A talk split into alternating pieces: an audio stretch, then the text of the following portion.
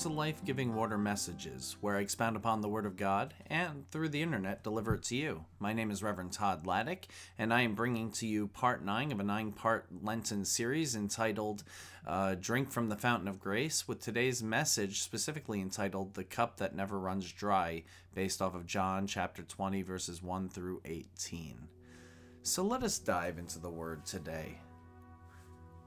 Early on Sunday morning, while it was still dark, Mary Magdalene came to the tomb and found that the stone had been rolled away from the entrance. She ran and found Simon Peter and the other disciple, the one whom Jesus loved. She said, They have taken the Lord's body out of the tomb, and we don't know where they have put him.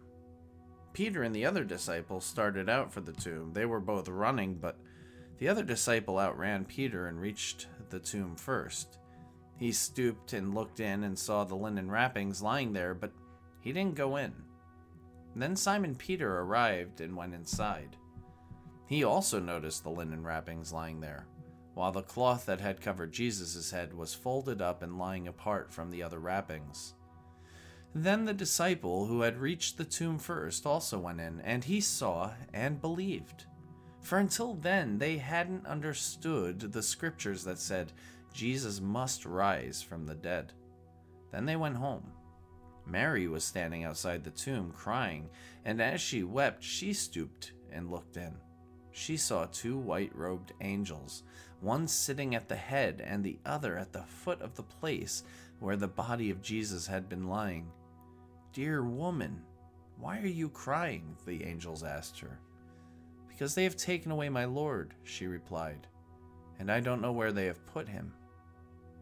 She turned to leave and saw someone standing there. It was Jesus, but she didn't recognize him. Dear woman, why are you crying? Jesus asked her. Who are you looking for? She thought he was the gardener. Sir, she said, if you have taken him away, tell me where you have put him, and I will go and get him. Mary, Jesus said. She turned to him and cried out, Rabboni, which is Hebrew for teacher.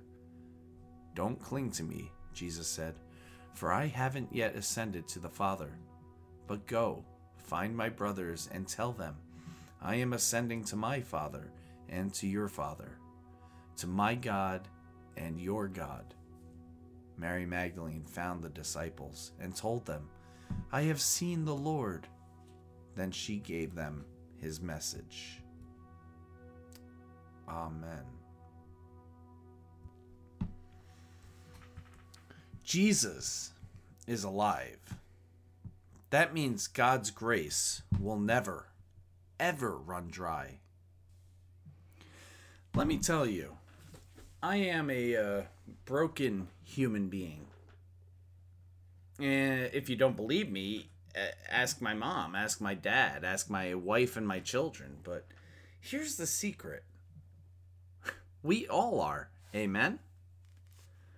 I am a being in constant need of God's grace. And you know what? We all are. Amen?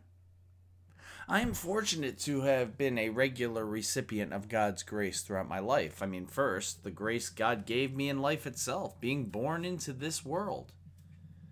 Second, grace came in the form of baptism where I was, without merit, welcomed into the body of Christ, from which I grew to know and follow Jesus, where I eventually confirmed my baptism as my, uh, as my own and took on the identity of a Christian. Third, God's grace was there every step of the way. God's grace was there when I was being bullied and actively helped me overcome that. God's grace was there when I stupidly decided to go out into the woods with my friends and drink a bottle of scotch. Kids, don't try that. Learn from me, not worth it. God's grace was the officer was with the officer who brought me in and called my mom. That was a fun day. God's grace was with my friend who didn't die that day from alcohol poisoning. God's grace was with me when I got hit by a pickup truck on my bicycle, when I met my wife, when I had my children. through years of depression, anxiety, and insecurity, throughout the triumphs and challenges of ministry, God's grace has been with me, is with me forever. As human beings, we are all in need of God's grace all the time. The evil war that Russia is waging in Ukraine let alone the poverty, disparities, and hateful political displays in our own community, have highlighted our ongoing need for grace. The amazing news that we celebrate on Easter Sunday is that God's grace never runs out. Jesus has overcome sin and death and evil in his real bodily resurrection. And in doing so, Jesus is the fountain. Jesus is the fountain of grace that we can return to again and again when we are thirsty. So this this whole series is entitled Drink from the Fountain of Grace. Well, my friends, we have now revealed the fountain of grace and that fountain is Jesus. And we can return to Jesus again and again and again when we are thirsty. If only you knew who I was and whom you were speaking to, you would ask me for water, and I would give you life giving water. And you would never be thirsty again. In the gospel, according to John. We follow three of Jesus' disciples Mary Magdalene, Simon Peter, and John to the empty tomb.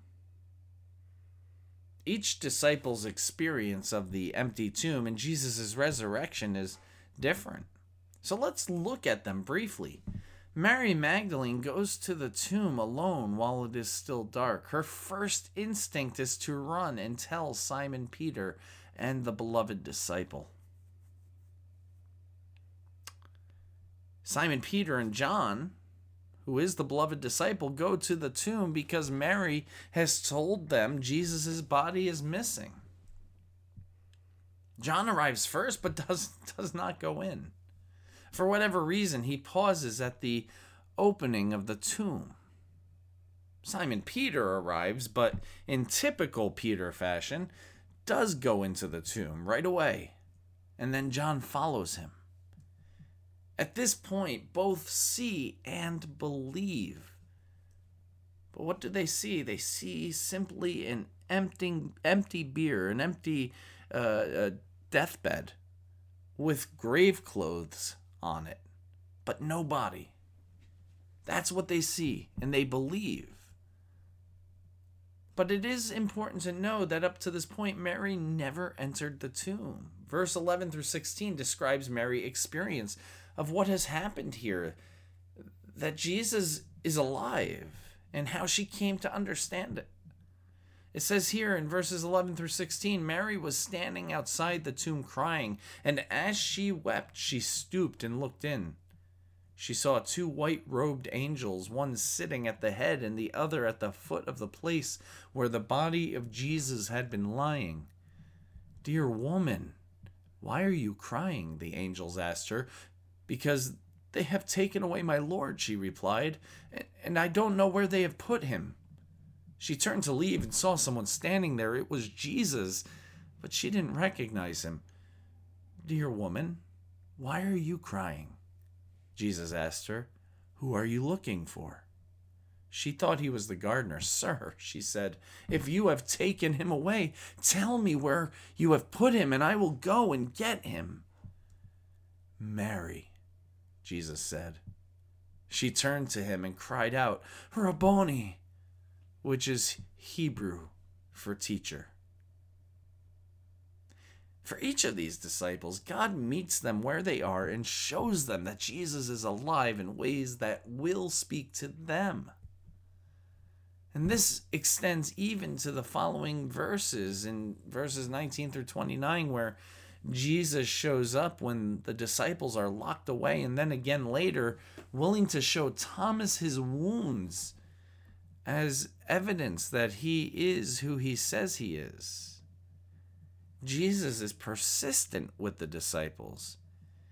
And, friends, Jesus is persistent with us in showing up as well. In that way, Jesus is a cup that never runs dry. Jesus' resurrection, the news of eternal grace for all of us, is signaled and announced in different ways at different moments.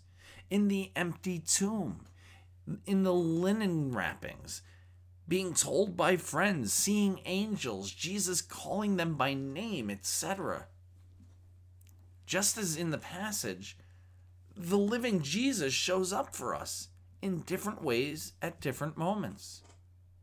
Let us think through this Lenten series. Think about the times you felt broken, but God put you back together like kintsugi pieces.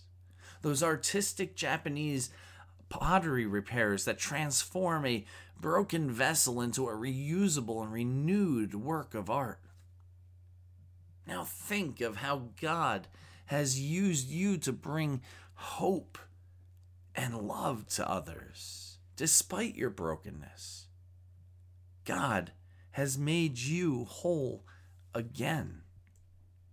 And think of the Samaritan woman at the well that we talked about, how she was seen and known by Jesus, how Jesus asked her to fill his need of thirst and then filled her need to be seen and understood, and how he sent her to bring hope to people in her community. And they all began to follow Jesus and believed in him. Think about how Jesus has filled you in the past. How your needs, not necessarily your wants, but your needs have been and continue to be filled. And how Jesus has used you like that Samaritan woman, too. Or in today's story, think about Mary Magdalene, a woman whom Jesus cast out seven demons. Cast out seven demons from her, as it tells us in the Gospel according to Luke chapter 8, verse 2.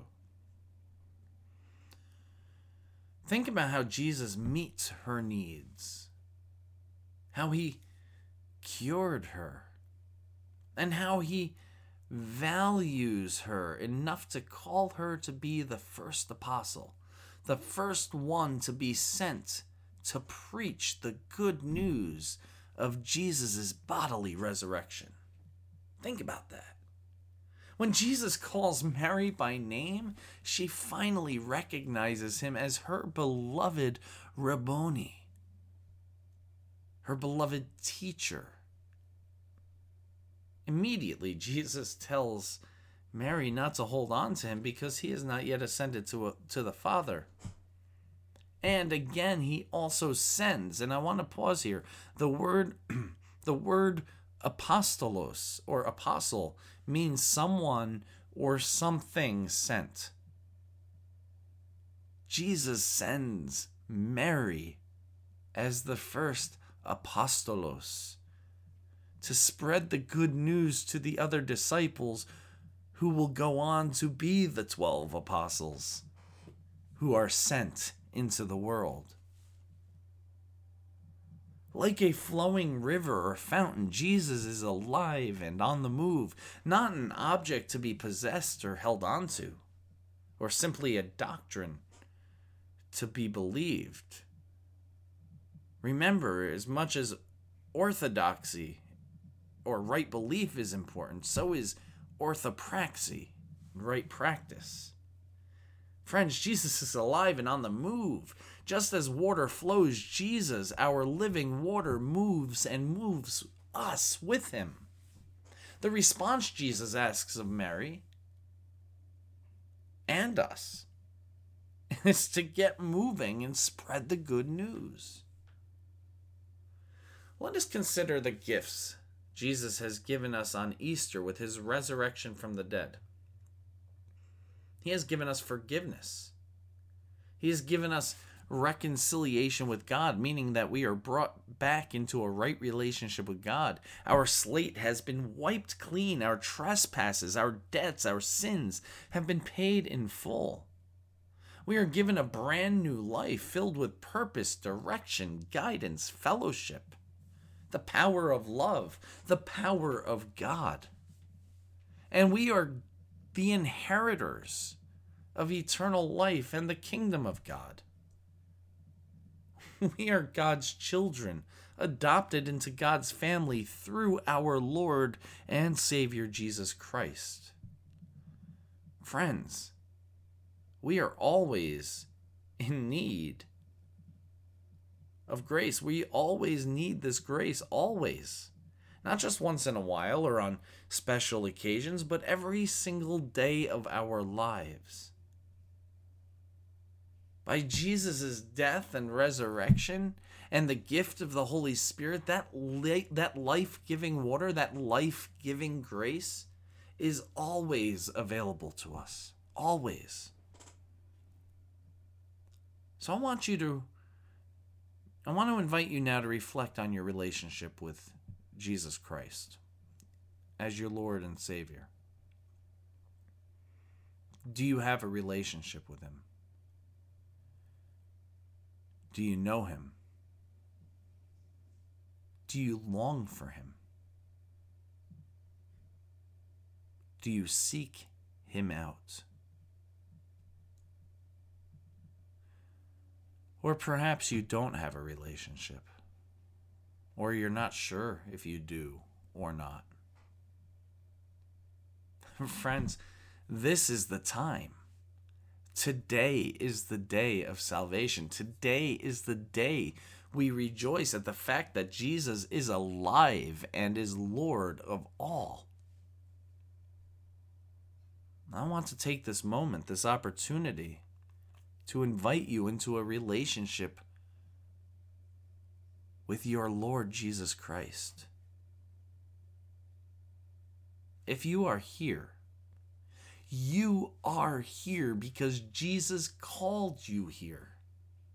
Sure, some of you may be here because you're in the car listening to this, or and somebody's listening to it with you, or you may have accidentally stumbled upon it. But make no mistake, you are here because the Holy Spirit led you here. So I want to invite you to take that first bold step take that first bold step.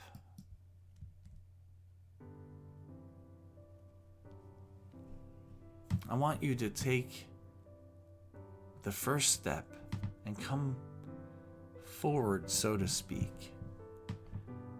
Kneel at the altar in your heart and ask Jesus into your heart. Ask Jesus to take over your life, to uh, erase your sin, to make you whole again.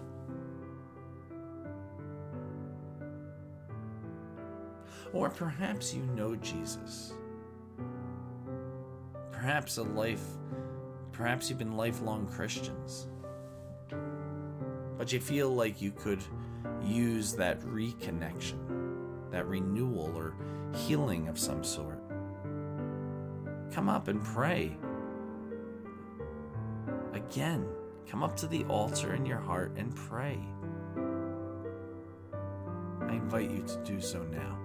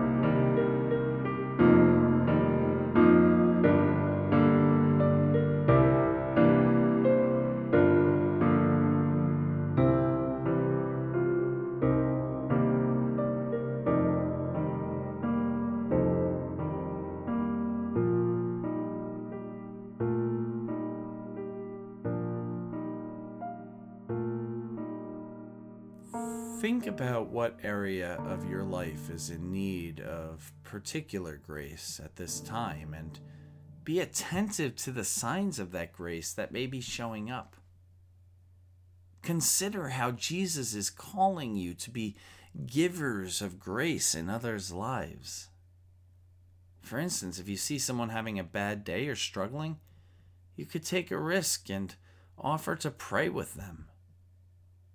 Sisters and brothers, we currently are being called to move with Jesus, like living water into our communities. What would it look like if we all gave each other grace instead of harboring resentments and sowing division? What does it look like for our congregation or your congregation, wherever you're attending, to be like Mary, Simon Peter, and John, and really go out into the world to share the good news of Jesus' resurrection and the gift of forgiveness and eternal life? How can we show our towns and our communities that our churches mean business and our business is love? After all, that is what we're about. Amen? Let us live into our Lord's resurrection. Maranatha, He is risen indeed. Let us live into our Lord's resurrection and be the church that loves its community for the sake of Jesus Christ and His eternal kingdom. Amen. Let us pray. Gracious and loving God, I thank you and praise you for all who have listened to this message, and I thank you for those who have asked you into their hearts or have asked to reconnect with you today. Lord, may you reach out to them in powerful ways and show them your full presence and your full mercy and grace so that they may grow in it and grow in you. Lord, for all this day who are in need of you, I pray I pray that they seek you out. But in all things, lead us to be your church, your people, doing your will and following your example, and bringing others into your kingdom for your sake and the sake of all your children. In the name of Jesus Christ, we pray. Amen. Friends, thank you for tuning in on this Easter Sunday. I wish you a happy and blessed Easter. Remember, He is risen. He is risen indeed. And so, with that, friends, I will leave it right here with this. Remember, you are richly blessed. Richly blessed not only in life, but also in the resurrection. Be a blessing to others. Go in peace.